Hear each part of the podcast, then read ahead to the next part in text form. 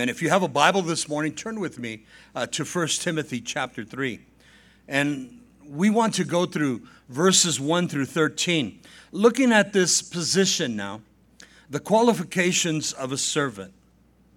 Now, you have to understand that Paul had spent uh, three years at the church at Ephesus. He planted the church, he established the church, he set leadership there in the church. We know that in Acts chapter 20, uh, Paul meets with the Ephesian elders and he gives them their, his farewell speech. And there was such a, a love and a compassion and a grace for each other. And the Bible says that Paul and the leadership, they wept on each other's neck as they didn't want to see uh, Paul leave. And Paul didn't want to leave them.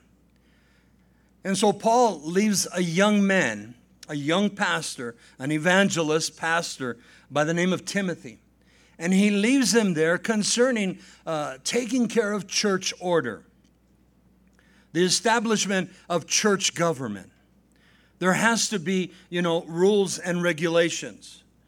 And so, as Timothy now is pastoring the church, being part of this leadership, Paul writes this beautiful epistle concerning church order, and he comes to chapter 3 and he speaks about the qualifications here in these first few verses the qualifications of a bishop. And the bishop is basically the episkopos in the Greek, but he's considered the overseer. He oversees the affairs of the church. Now we know that Paul planted and then Paul places Timothy, and Timothy would see, oversee these affairs. But this morning we want to make some application in our own lives because not everybody is called to the ministry of the pulpit. Not everybody is called to uh, the music ministry or the ushers ministry. We have uh, Pastor Jay that's doing children's ministry. He's the coordinator there. We have Pastor Jeff that does administration. But each one of us have a calling. And maybe you're not doing any service at all in the church, in the body of Christ, but the Bible says we're all called to serve. And the word servant is taken from the word diakonos, where we get our English word, the deacon. And we also see the deaconesses in Scripture. And basically, a deacon was one that served tables, one that cleaned tables, one that ran errands one that did the menial tasks of the ministry. As you come in on Sunday mornings, you know, the chairs are, are set for you. Uh, the, the area of the rugs have been, you know, vacuumed. The bathrooms are cleaned, the hallways cleaned. I mean, there's somebody that's doing that service. But each one of us are called to serve. And again, maybe you're not serving in ministry, but tomorrow you're going to go to work. You're going to be a servant there. You're going to go to school. You're going to be a servant there. We are all called to serve. And so you might go on vacation. You say, Well, you know, I'm not a servant now. And you'll find that sometimes, even as you go to the restaurant, you're able to share Christ. And so you become the servant of the Lord and witnessing for Him.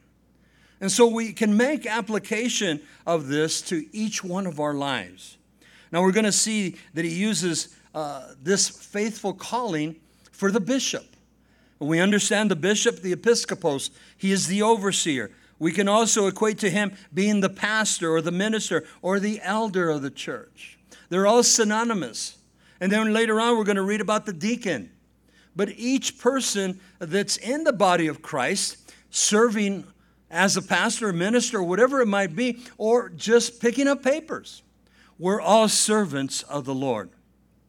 And so Paul begins here and look at verse 1 the qualifications basically of the overseer, the bishop, the elder. And he begins, This is a faithful saying. If a man desires the position of a bishop, he desires a good work. And so, this word faithful saying, what Paul is saying, this is true, this is trustworthy, trustful, if a man desire the position or the office of a bishop. Now, I want you to listen to the word bishop in the Greek, which we always, you know, draw from. It is the word episkopos.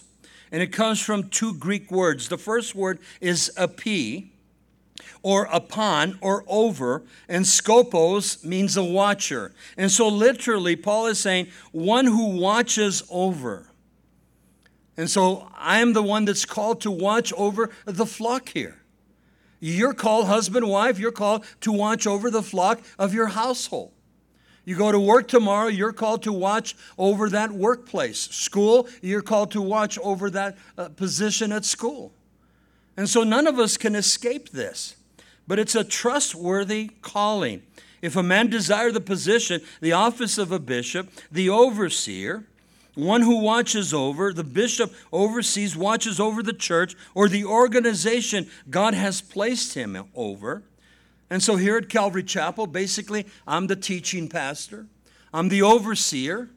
Pastor Jeff oversees administration, Pastor Jay oversees children's ministry. And so we have those that have this ministry. Now, Wallace was up here. He's the overseer in the worship this morning. Ray will come up here on a Wednesday or a Sunday, and he's the overseer in the worship. You have your people in the back that are doing ushering. And so at that time, they're the overseers and the ushers ministry. And you have the sound people, you have the children's church, the workers, and the list just goes on. And so we all have the position, we all have the place that we're called to be the overseer. Now, let me give you a key here in verse 1. You are to be an overseer and many tasks, many different tasks. Now, Jeff doesn't just do administration, he does a lot more. Jay does not just do children's ministry, he does a lot more. And so we see this position that people are called to, and it's good. So I asked this morning, what about your position as the overseer in your household? Mom, dad? The overseer you are at your workplace. And so he's going to get into this, and it's just a beautiful place. Now, we desire this position. It's a good word. The word to desire it, listen, it means to covet. But it's a good coveting. You want to do a good, honest work. You want to do a good work as unto the Lord. Bottom line, the Lord has shown us uh, to be qualified as a servant. We might not have the title elder, deacon, pastor. We might not have the title as a bishop, but we're all called to serve. It's a beautiful place in, in the Christian church. I want you to see that this morning. Look at verse 2 now. He continues A bishop, this overseer, then must be blameless, the husband of one wife. He must be temperate, he must be sober minded, he must be of good behavior, he must, must be hospitable. And here's the only difference between an elder and a deacon the elder the bishop here, the pastor, he must be apt to teach or able to teach God's word. And so, verse 2 an overseer in the church must be blameless. Irreproachable is the translation. In other words, that man could not lay a hold of a reproach upon you. I like another translation. They can't, you know, apply an accusation towards you, a crime towards you, a fault, etc. Because the, the world is always trying to, you know, tear down the leadership of the church. Now, want husbands listen to this. He must have one wife. Now, I mention this because in Mormonism in time past, there was multiple wives. And then if you go back, if you're taking notes in 1 Kings chapter 11, it tells us that King Solomon had 700 wives and he had 300 concubines. And I say, Solomon, you had to have been crazy. Now, honestly, men, don't raise your hand, but God's given us one wife, that's enough. I mean, what was Solomon? When you read the life of Solomon, the man had a lot of problems. What would he do on Valentine's Day? Give me a break but the husband, listen, of one wife. And then he goes on here in verse uh, 2 he must be temperate, self control. And, this is self control in all things. Now, here's the beauty of it it's easy to say, well, I'm self controlled at the church, but you need to be self controlled outside of the walls of this church. You see, it's easy to make application uh, because you're here at the chapel, you're here inside the walls of the church. But how do we live outside? Notice that he says, temperate, self control. And then another word he uses, he must be sober minded. In other words, not drunk with wine. He's going to deal with this twice. Not drunk with wine, not insane in mind, but sane in mind and his senses, of good behavior. Be orderly in your walk with God. Now, obviously, we must be orderly in the church, but what about our walk at home? What about our walk at work? What about our walk at school? And then it says here that the bishop is also called to be hospitable. Now, the word hospitable is to have love, is to be generous, is to be compassionate to strangers. Now, it's easy to have the care and the compassion for those in the church. We're asking people to pray for Ralph. He's in the hospital. We're asking people, if it's possible, you can go visit and pray with him, encourage him. But what about those outside of the church? Do we invite just the church to come over and, and to break bread with us? Or do we actually go out and you know, be hospitable to strangers? And so uh, that's one of the callings of a bishop. And then it says, able to teach. And again, this is the difference between the elder and the deacon. But here at Calvary Chapel, we have deacons that are capable of teaching. And they've taught before, even on a Sunday morning or a, Wednesday night. Capable of teaching here speaks of being skillful in teaching the Word of God. It's important that we be skillful in God's Word and that we don't take away and that we don't add to it. Now, as I looked at verse 2, one of my commentaries said something just beautiful, and I want you to listen. Concerning verse 2, he's speaking about a bishop. Remember, the bishop is a, uh, the elder, the overseer. And so he says, An elder of the church must be a man whose life cannot be spoken against, no accusation against you. He must be faithful to his wife. He must exhibit self control. He must live wisely. He must have a good reputation at church, at home, at work. He must enjoy having guests in his home. And listen to this let it be believers and non believers. He must be able to teach the Word of God uh, to others. Now, those of you that come to the ministry and you sit under the teachings, you are able to grasp enough of the teaching ministry. And you will find that when you're sharing with somebody, when somebody asks you uh, of your Christian walk, somebody asks you, Well, what do you guys do at church? And you'll find yourself that you're able to teach that person individually, one on one. In fact, you'll be surprised how much you do know as the Holy Spirit draws out from you. And so it's important to teach the Word of God, not just the pastors and the elders and the deacons but we should all be capable. Paul says to give an answer to every man that asks you of the hope that's within you. Now he goes on into verse 3. And he's still talking uh, concerning the bishops, the elders, the pastors, the ministers, not given to wine, not violent, not greedy for money, but gentle, not quarrelsome, not covetous. And so the overseer must not be given to wine. Now, there's a two part word here. Paronios is used in the Greek, and the word para, first of all, the first half of the word comes means to come alongside of the onios. Now, the onios means the wine. And so, in other words, to come alongside the wine, or one who sits long at the wine. Another translation is one who becomes quarrelsome or a brawler over the wine. Now, those of you that before you came to Christ and maybe you were involved in alcohol like I was. And so, quarrelsome uh, becomes part of your life when you've been intoxicated. It doesn't take much to, to get you mad, get you angry, and before you know it, you're in this argument, and it can even go further.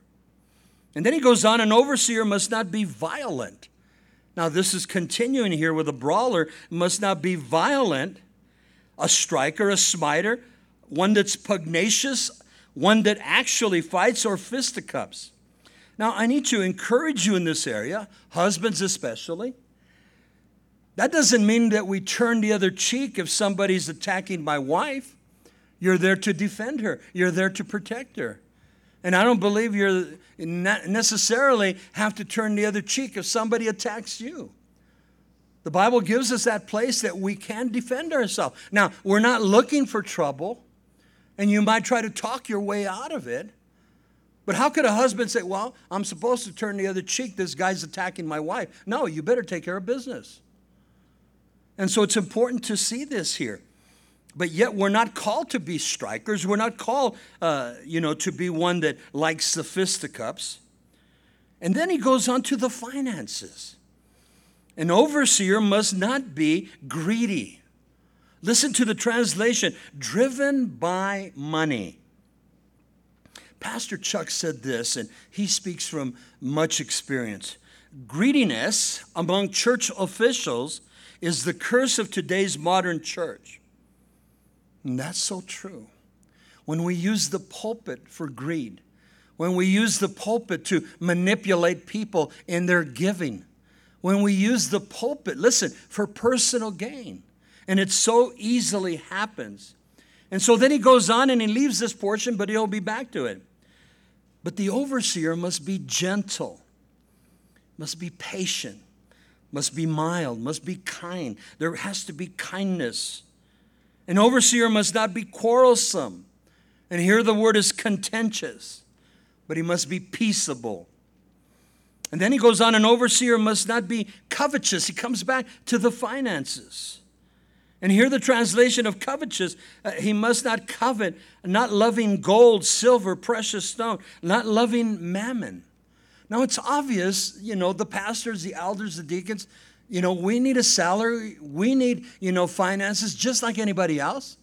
And sometimes the church is capable of taking care of a salary. But then the, sometimes that you have to work outside the church just as you work. And so the Bible says that the workman is worthy of his hire. But he's speaking about the church. The leadership of the church is never uh, to be covetous. Now, I look at these verses this morning and I ask this question What do the faith and prosperity teachers and the faith and prosperity ministries that we hear today on radio and on television, how do they deal with this? You know, sow a seed of faith to this ministry. Become partners to this ministry. If you give $100, God's going to give you back $1,000. and They manipulate God's word. And yet the Bible says that we are called to give. But to manipulate people, and that sometimes happens too much in, the church. I want you to turn to a passage with me. Go to the book of Hebrews and go to chapter 13 verses 5 and 6. You know, God forbid that we would ever start, you know, a bingo game here on a Wednesday night instead of teaching the Word. God forbid that we, you know, have gimmicks and programs and, and you know, we devise things how to raise money in the church. Man, we have to purpose in our own hearts as God has called us to give but sometimes it's used from the pulpit. But listen to the book of Hebrews, chapter 13. Look at verse 5. And so the writer of Hebrews says, Let your conduct be without covetousness. Let it be without covetousness. Let it be without greed. Be content with such things as you have. For he himself has said, He's speaking of Christ, I will never leave you nor forsake you. Then he goes into verse 6. So we may boldly say, the Lord is my helper. I will not fear. What can man do to me? We need to be content where God has us. Now, you know, maybe the Lord will never give you a house. Maybe you're always going to be in an apartment or you're going to be in a trailer. Maybe you'll never be able to own a house. Does that mean that God loves you less than the other pastor, the other Christian, the other believer, the other friend that does have? We're to be content. Be content. And be careful with some of these ministries where uh, the pastor lives above the means of the people. We were taught in shepherd school years ago that we should never be, you know, living above the people in our church. And so imagine if, you know, I'm raising funds for, you know, a half a million dollar house or a million dollar house and, you know, you're barely making it. It just doesn't sit right. If you go today to Costa Mesa, Pastor Chuck still has the same house. As far as I know, Pastor Chuck has never bought a brand new car. He loves those big old Olds 88. He loves to get them with a rebuilt engine and he'll drive them until they're done. He doesn't like the new cars. He says they're they're too, they're too small. I agree with that. And they fall apart too easily. But never live above the means of your people. Let your conduct be without covetousness. Be content with such, such things that you do have. Lord, thank you for the uh, apartment. Lord, thank you for the trailer. Lord, thank you for that piece of land we're saving, we're wanting to build. Uh, we know the time will come. Thank you, Lord. Be content, church. Be not given to wine, not violent, not greedy for money, but gentle, not quarrelsome, not covetous. Look at verse 4 now. Let's go back to our text. And again, he's speaking about the leadership, the bishop, one who rules his own house well, having his children in submission with all reverence. I like that. So again, this overseer must rule his own house well first. How can he be in charge of the church if he's not ruling his house well first? And that means the word to rule means to manage, to preside over his own personal affairs, his own personal house. The overseer must have his own children, listen, in submission with all reverence. And the word reverence that's used there, that his children would be in obedience and with all honesty and respect. And so here we see the picture of a godly home. And it's not always easy. My wife and I, you know, we raised the four girls and they're out of the house now, they're out of school, and two of them are married. We got grandchildren. And we just thank the Lord how they, you know, have come out. Because we know pastors and they struggle with some of their kids. Oh, our kids got into some trouble when they were in high school and such, but you know, we all go through those pains. But it hurts when you see your own children. You're trying to govern, you know, the house of God, and yet your own household's falling apart. And so it's important that we see this. Now, how can I accomplish these things? One who rules well his own house, having his children in submission. There's a beautiful passage. I want you to write it down. In John chapter 15, in verse 5, we know it's the story of the vine and the branches. Jesus says, I am the vine, you are the branches. I need to be plugged into Him. Bottom line, I can't do it without Him. I know school's just starting up, and a lot of you will be struggling in school. Some that are barely going into, you know, junior high, some that are going into high school now, uh, some that are starting college, and you know, you go, well, how am I going to do it? And again, you need the help of the Lord. We run our households with the help of the Lord. We run our ministries whatever God has called me to eh, with the help of the Lord. In John 15, 5, Jesus said, Now mark these words down without me, without me, you can do nothing. And I can testify to that all the years that I try to do it Bob's way. You tried to do it your way. And it just seems that when I tried it my way, when you try it your way, sooner or later we're going to fail miserably. And it seems like when I finally come to the Lord, the Lord asks me, Bob, what are you doing with that stick in your hand? What stick? I don't have a stick in my hand. That stick that you stirred this mess up with. And I go, oh, that stick. We're good at it. We're good at it. Sometimes we have two sticks, three sticks, and we're just always stirring up the pot. And then we finally cry out to the Lord. But praise God when we do. Jesus says, without me, you can do nothing. And so, how do I govern? How do I rule my household? How do I rule? How do I govern at the church or the ministry that God might give me? I must put Christ first. He has to be first in everything. I mean, just look at our BC days before Christ, and He wasn't first. Look at all the problems we got into. And so Jesus says, Without me, you can do nothing. Then he clarifies it into verse 5. Let's go back to our text. And he says, For if a man does not know how to rule, again, manage his own house, how will he take care of the church? How will he take care of God's church? If the overseer cannot manage uh, over his own personal affairs, his own personal house, concerning his wife and his children, his financial uh, situation, then how will he be able to manage over the church which belongs to the Lord? And he paid a price for it. He died for that church.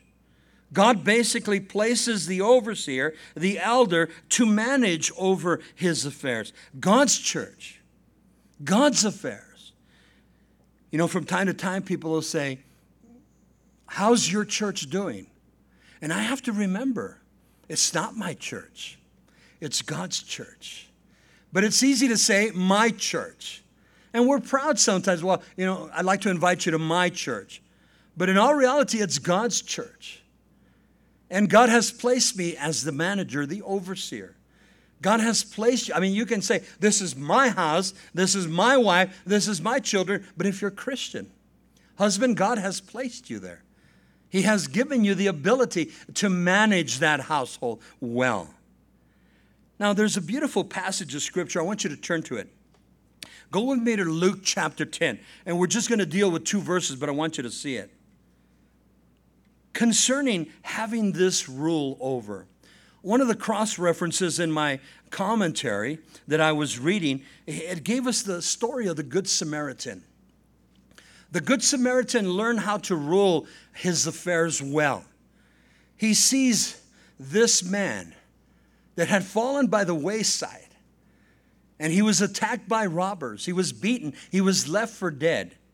Now, the story goes on that this Samaritan comes by and he sees the man that had been beaten and robbed.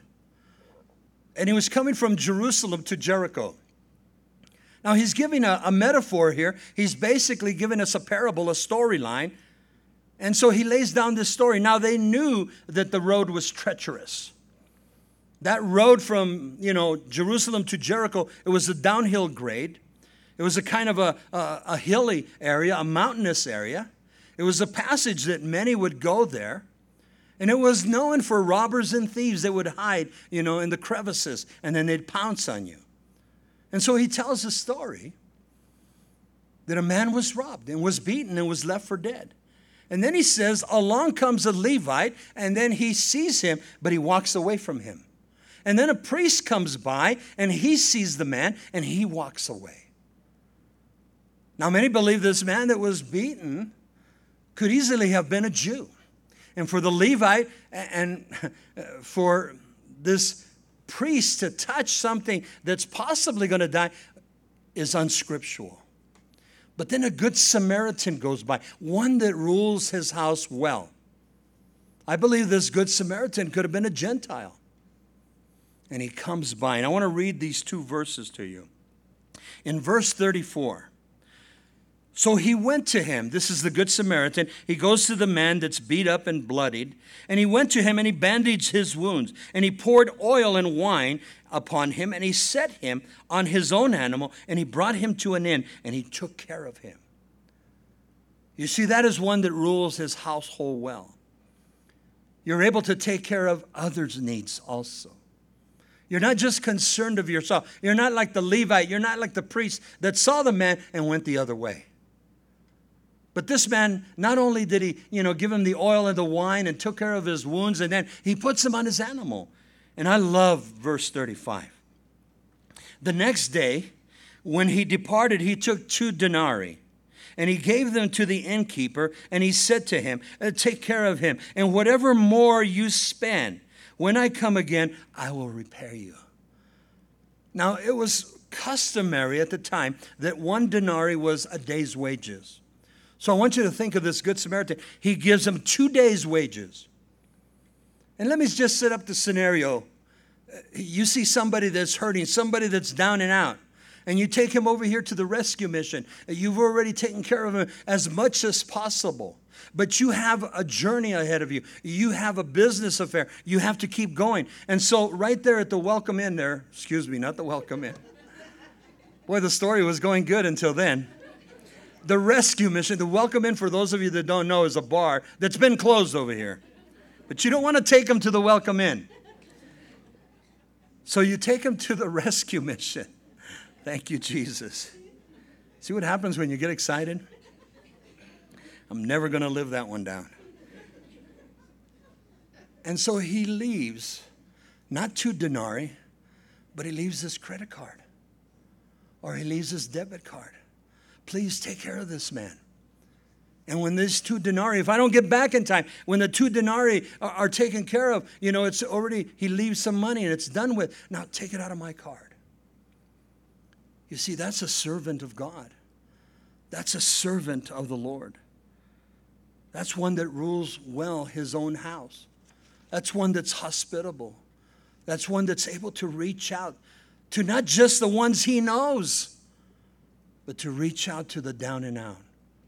And so the story of the Good Samaritan is a beautiful story. And so when we're called to, to walk with the Lord, when we're called to Christianity, the Bible says the word Christian is to be Christ likeness. Now, some believe in this parable, in this story, uh, this priest and this Levite were part of the school of ministry that was in this area. Imagine being part of the school of ministry, and then here's ministry right here. The man's down and out, broken, and you just pass him by. One that rules well his own household. Now he goes on, look at verse 6 now. And so the bishop, the elder, the pastor is not to be a novice. And that is so simple to understand. He's not to be a novice, a rookie, lest being puffed up with pride, he fall into the same condemnation as the devil. Now, when you read the book of Galatians, Paul tells us, tells the church at Galatia that he had spent, after his salvation, Paul spent three years in Arabia, there in the desert, and the Holy Spirit was teaching him. We can't just be placed into ministry immediately. There's a process of learning. There's a pro- process of trial and, and, and tribulation. There's a process of God making us that man, that woman of God. And so, not a novice, lest he get puffed up in his pride. And then the condemnation of the devil takes over. But look at verse 6 again. Let me break it down. The overseer must not be a novice, one that's newly planted or newly converted, one that just recently come to saving grace, a recent convert of Christ, because he could so easily be puffed up with pride. The word uh, puffed up with pride, he could be inflated with conceit. He literally becomes a big bag of wind that eventually is going to break. The Greek is saying, lest he be wrapped in smoke. And so the logic there, to be wrapped in smoke. I mean, that is so temporal, it's not going to last. Sooner or later, they will see his conceit, that he fall into the same condemnation, the same judgment as the devil. Now, if you're taking notes, I'm going to give you two passages of scripture, and I'm just going to share the story. In Ezekiel chapter 28, Lucifer was in charge of the music in heaven. Many believe that Lucifer was the third archangel. The other two were Michael and Gabriel. Now we know that he was in heaven. He was a created angelic being. The Bible says he was beautiful and that he was in charge of the music. But something happens to Lucifer. The other passage of scripture is in Isaiah chapter 14. Lucifer's pride takes him down because he wants to be on God's throne. In Isaiah 14, it's called the five I wills of Lucifer. And basically, he looks at the throne of God and he says, I can do that. I want God's throne. And he just kept saying, I, I, I. And then God said, No, you're not. The Bible says that he was cast down into hell. And Lucifer has been tempting man forever. You see, pride was the downfall of Lucifer. Pride could easily be the downfall of a novice. Pride comes after even a mature man, a mature woman in Christ. I want you to listen to this passage in Proverbs chapter 16, verse 18. The proverb says, Pride goes before destruction, a haughty spirit before a fall. Now, listen to the Hebrew.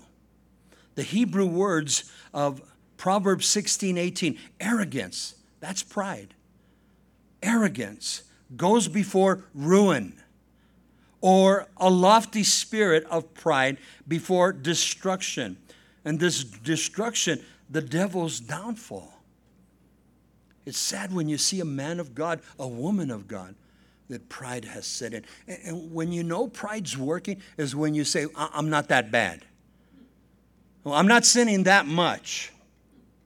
And pride sets in. Pride.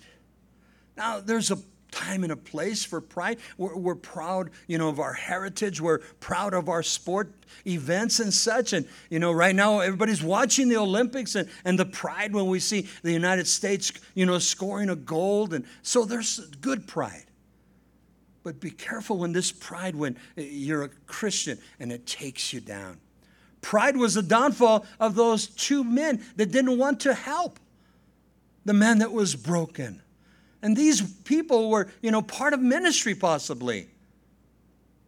You have a, a priest and a Levite, and yet a good Samaritan, possibly a Gentile, comes by and he helps out. Pride goes before destruction, a haughty spirit before the fall. Radical statement. So we wait till, you know, somebody's mature. We wait for somebody that they grow in the Lord. And then we acknowledge and we see the call of God upon them. Look at verse 7. Let's go back to our text now. Moreover, he must have a good testimony. This is the, the leadership, the, the bishop. He must have a good testimony among those who are outside. Notice that Paul didn't speak about your testimony inside the church, but the importance first of your testimony outside, lest he fall into a reproach and a snare of the devil. And so, again, the overseer must have a good testimony, an honest witness, that's a translation, an honest report, another translation, an honest reputation outside of the church. And let's ask some questions now. Does the community that you live in, do they see and experience your honest witness? You're the bishop of the church. You're the pastor of the church, you're the elder, you're the minister of the local church, or, you know, you're the deacon there. Or they know you're part of the church there. Again, you could be up here in the music, you could be in the back with the children, you could be in the back with the sound room, and now you've let it be known. But how's your witness outside of the church? Hmm. Some of you, as we did years ago, your kids play sports. Your kid's part of the Little League team over here at the local park. And everybody knows you're a Christian or they know I'm the pastor. You go down to watch your kid and the umpire calls your kid out, and all of a sudden you lose it. And you use some superlatives to let him know. And he turns around, Pastor Bob, is that you? You blowing your witness. You have blown your witness. Let me tell you, years ago when we played sports, the umpire was the rule. The coach was the rule. There's no rule today. You've seen some of these documentaries. Mom and dad are in the, you know, in the bleachers, and little Johnny gets called out at second. Wham! They go down to the field. They start arguing with the umpire, and the umpire says, "I'm sorry, he's out." Wham! Somebody punches him, and it's mom. and then you invite him to church next Sunday be careful. Or you're well known at church, and then you go to the PTA meetings and they know who you are, they know you're part of the church, they know you're the pastor, and then you cause disruption. Over here, I think it's on Tuesday nights, they have public open meetings for those in City Hall. And I've known pastors that go in there, and some of the leadership there of the city don't like certain pastors because they're very politically minded. And they come in and they argue their, you know, their soapbox. Imagine what a witness. Oh, here comes Pastor so and so. You deal with him this week. It's important that we have a good report, a good testimony outside of the church. Oh, it's easy to come into the church. God bless you, brother. God bless you, sister. Praise the Lord. Hallelujah. We all know the Christian jargon. I like what Pastor Greg Laurie says. We all know Christianese. But how do we act outside of the walls of the ministry? Moreover, he must have a good testimony among those who are outside, lest he fall into a reproach and the snare of the devil. How many good men, good women of God have been taken down because they listen to the tactics of the enemy? We are servants of the Lord and servants of those outside the church as well as inside. Now, verse 8. He switches gears here, and he's not talking about the pastors, the elders, the bishops, the ministers, but he talks about the deacons and the deaconesses. And again, he says the wives of the deacons, as well as he had said the wives of, of the bishops. And so the word deacon is the word diakonos, and it comes from that Greek word that basically says, I'm a servant. I'm, I'm taking, you know, this, this cloth and I'm going to clean tables. I'm taking this trash can and I'm going to pick up papers.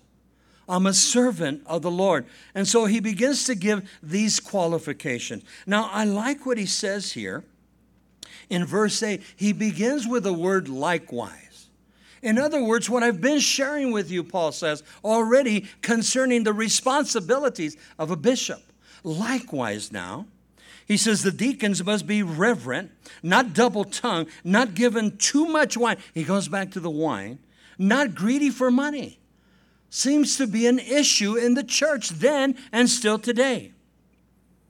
So, here in verse 8, the servant deacon, the attendant, the waiter, the minister, the servant deacon of the Lord must be reverent, must be respectful, and he must have integrity. And listen to this not double tongued.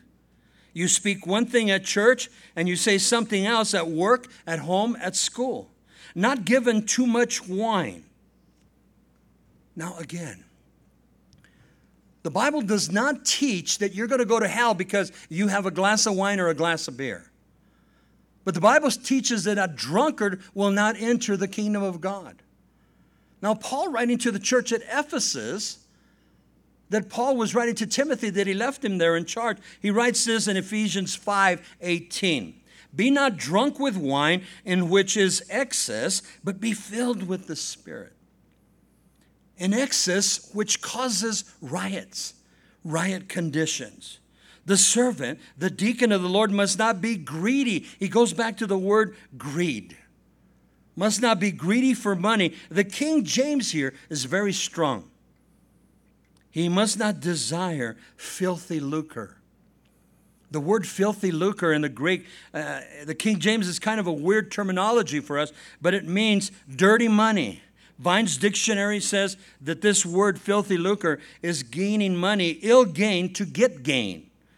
Filthy lucre is one of the words used only here in 1 Timothy chapter 3 verse 8 and in Titus chapter 1 verse 7.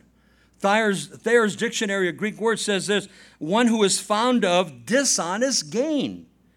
It's sad when we use the position of the church or you use the position outside the church, or the church leader uses it outside the church also for personal gain, in or outside the church. What a bad testimony. Listen, number one, before God, and secondly, a bad testimony before man. And man says, if, if that's the Christian, I don't want to go to church. The role of the deacon, the servant of God, is to be a humble servant in all reverence. In all reverence.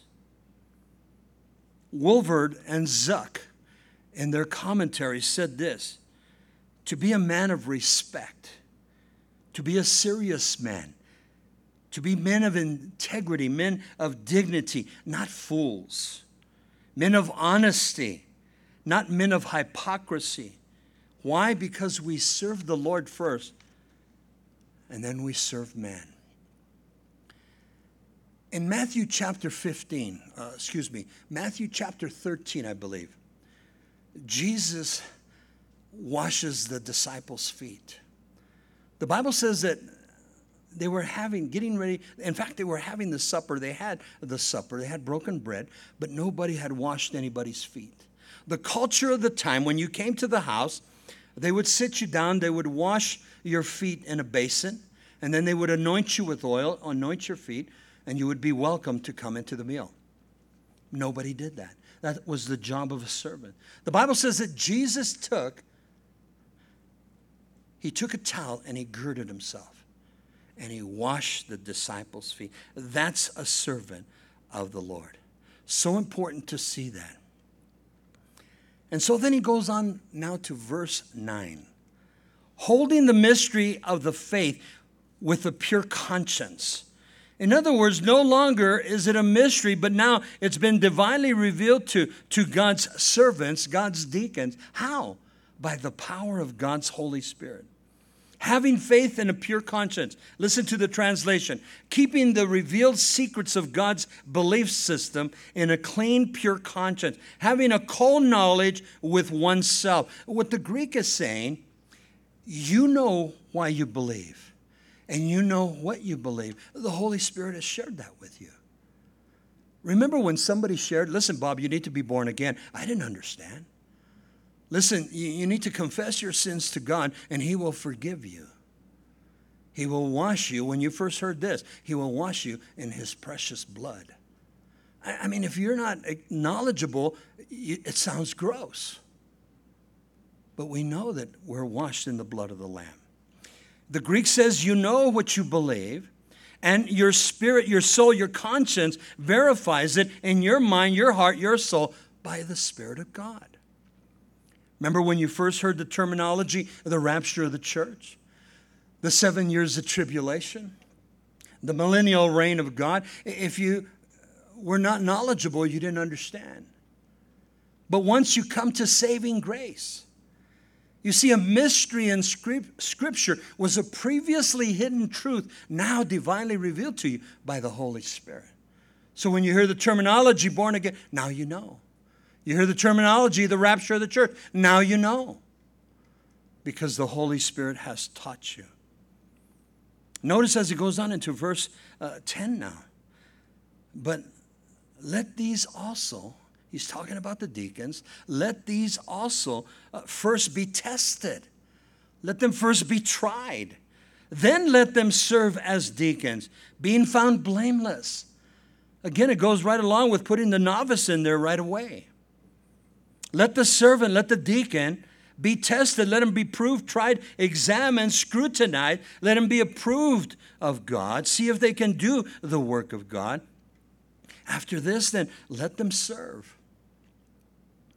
We never deny anybody if they want to serve. I mean, if you have an inclination in your heart that God calls you to serve, there's so many facets. Like I said, somebody cleans, somebody vacuums, somebody washes windows, somebody does ushering, somebody does children's church. We're all called to serve. It's important that we see this calling. Let them minister in ministry of a servant of God. That's what he's saying. The Greek word diakonos, let them be an attendant, a waiter of tables, one who performs the menial tasks of the ministry. Now, put your thinking caps on. You can take this as a note. Back in Acts chapter 6, there was an argument with the Grecians and the Hebrews. Who's going to take care of the administration of our widows? The church was growing rapidly, and the leadership there was, you know, inundated with work. And so the leadership said to the congregation, they said, Look among you for seven men uh, full of the Holy Spirit, of good reputation, one that you would love to appoint. They have a testimony that they may do these tasks of taking care of, you know, the widows, of the Grecians, the widows of the Hebrews. Now, don't misunderstand that. Then the leadership said, so that we can give ourselves to prayer and to study of the word. I appreciate so much the work that Pastor Jeff does and Pastor Jay. the work that gives me time for prayer and study of the word. And, and, you know, time passed, my wife and I used to do all the work that needed to be done. But praise God as He lifts up ushers, as He lifts up, you know, people that are going to, you know, clean and such. And it's not just all done by one person or one family. So it's important to see this. Now he goes on into verse 11, likewise, their wives. Now he speaks about the ladies. So uh, this is likewise again. We spoke about the elders, we spoke about the bishops. What about their wives? Now we're speaking about the deacons. What about their wives? Likewise, their wives must be reverent, not slanderers, temperate, faithful in all things. Of like manner, again, going back to what we've already been sharing, let the wives be reverent. The word in the King James is grave. Let them be honest, respectful, women with integrity. Goes back to the same passage of verse 8. She must never be slanderous. Now, listen to the Greek here. The Greek word is di- diabolos, one that causes gossip. Now, it's interesting. Usually, men are quick to blame the woman for gossip, but men are just as capable. And so be careful that we don't become slanderers, one that's a diabolos, one that the Greek translation, one that becomes devilish, a false accuser, acting like the devil himself. And if you've been in ministry long enough, you've been in the church long enough, listen, I've seen men, I've seen women become very devilish and they call themselves Christian, and I believe they're saved. But man, the enemy gets in there and again stirs the pot up. Slanderers. Vine's dictionary of Greek words calls them gossipers, doing the devil's business.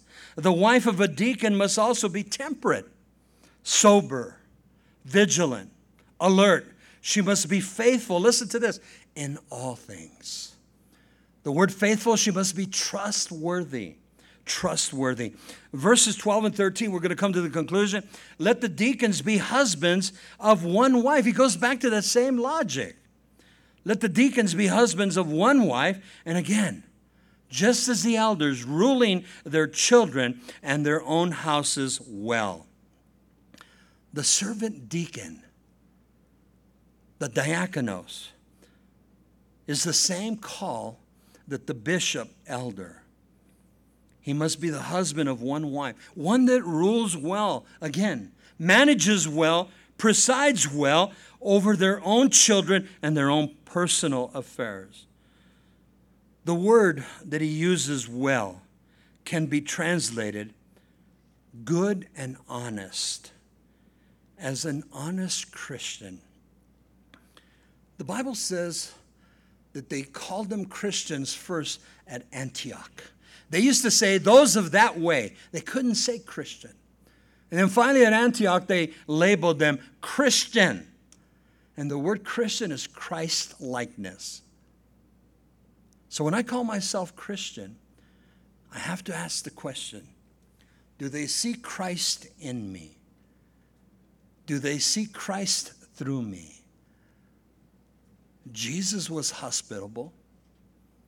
Jesus was kind and gentle.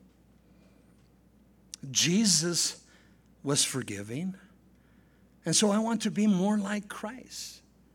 Or do they see me slanderous, devilish, diabolos? Oh, there goes that Christian. You better stay away from him. It's sad when you get that type of reputation. Let us be of good, honest report. Look at verse 13. For those who have served now well as deacons, notice what happens. They obtain for themselves a good standing and great boldness in the faith with which is in Christ Jesus. In other words, those that are deacons, those that are elders now, have used the ministry of a servant. They've used it well servants, deacons. They've used it with honesty. Listen to what happens. They obtain or they acquire, they purchase for themselves. The King James says a good degree.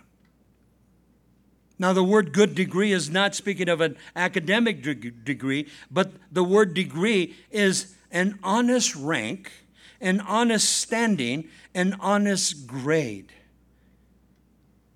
And here's my opinion you've obtained now as a servant that badge of a servant. Jesus took the badge of a servant, he took a towel and he girded himself. The honest badge of a servant upon yourself as into the Lord. It's all done in good standing, church. The word good standing, great confidence, great boldness in the faith. What is the faith? The belief system that I believe that Jesus died for my sins and the sins of the world, that you have Jesus in your heart now. Now, this word boldness, because I, I let's go back to the very beginning. Maybe I'm not an elder of the church, a bishop of the church. Maybe I'm never going to be a deacon of the church. But the Bible says that I'm called to saving grace. I come to saving grace. I'm called now to be a servant. And a servant has many facets. I mean, Jesus, the Son of God, the Savior of the world, uh, takes off his outer garment, puts on, you know, the badge of a servant, uh, girds himself with a towel, and he washes stinky feet. That's a servant. Albert Barnes speaks about being bold in your servanthood. I like this translation. The word here, Albert Barnes says the word boldness properly refers to boldness in speaking forth. The word is commonly used to denote boldness of any kind of openness in your boldness, frankness in your boldness, confidence in your boldness, assurance in your boldness. Again, you can only do this through the power of God's Holy Spirit. And so God gives us the words to share. And God gives us the boldness. If, if, if some of you have experienced when you share Christ with somebody, initially we're afraid, initially, you know, I'm, I'm gun shy. But once I start sharing, you'll be surprised. The Holy Spirit gives you the unction, the Holy Spirit gives you the boldness. And now you're not tearing them down, but you're just sharing the love of Christ. You see, that's a servant. That's a servant. And then people do see you at the PTA meetings, or they do see you at the city hall, uh, or they do see you in the ballpark, and they said, you know what? I want to be like them. Because they see Christ in you. These are the qualifications of a servant, one that takes on the menial tasks. We are all servants of the Lord. Let's stand. We'll end with a word of prayer. We're going to continue next week. Father, thank you so much for your precious word. Isaiah tells us your word that will not come back void. But Lord, let your word speak to our hearts. Let your word speak to our very souls. And Father, maybe there's somebody here this morning that's never made, first of all, how can we be a servant of the Lord if we haven't made that commitment, first of all, uh, to Jesus? If we're not born again of the Holy Spirit. And so I want to take this opportunity. I'm not here to judge anybody not here to embarrass anybody. But with every head bowed and every eye closed, maybe you're here this morning and, and you're not sure, but you don't know Christ. I want to give you that opportunity. I'm not going to ask you to come up, but right there where you're at, if you raise your hand, I'll say a simple prayer of faith with you. Anybody here this morning before we close would like to accept Jesus? I see your hand way back there. Anybody else? Would like to receive Christ this morning. Praise the Lord. Then, if we're all Christian, let's pray. Father, I thank you for your goodness and your grace and your love and your mercy. Lord, I thank you for this young man uh, way in the back that raised his hand. Lord, you know his heart, you know his sins. Lord, forgive him, cleanse him, wash him, make him afresh and anew, Lord. Come into his life and govern him, Lord.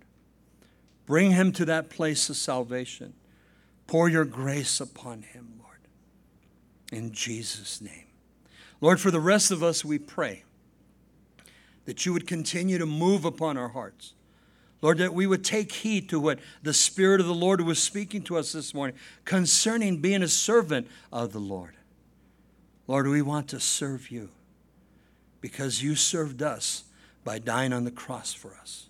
Lord, bless your people as they've come. Father, as we receive the offerings at the end of the service, bless the offerings. As you've given to us, we give back a portion. And it's in Jesus' name we pray all these things. Amen.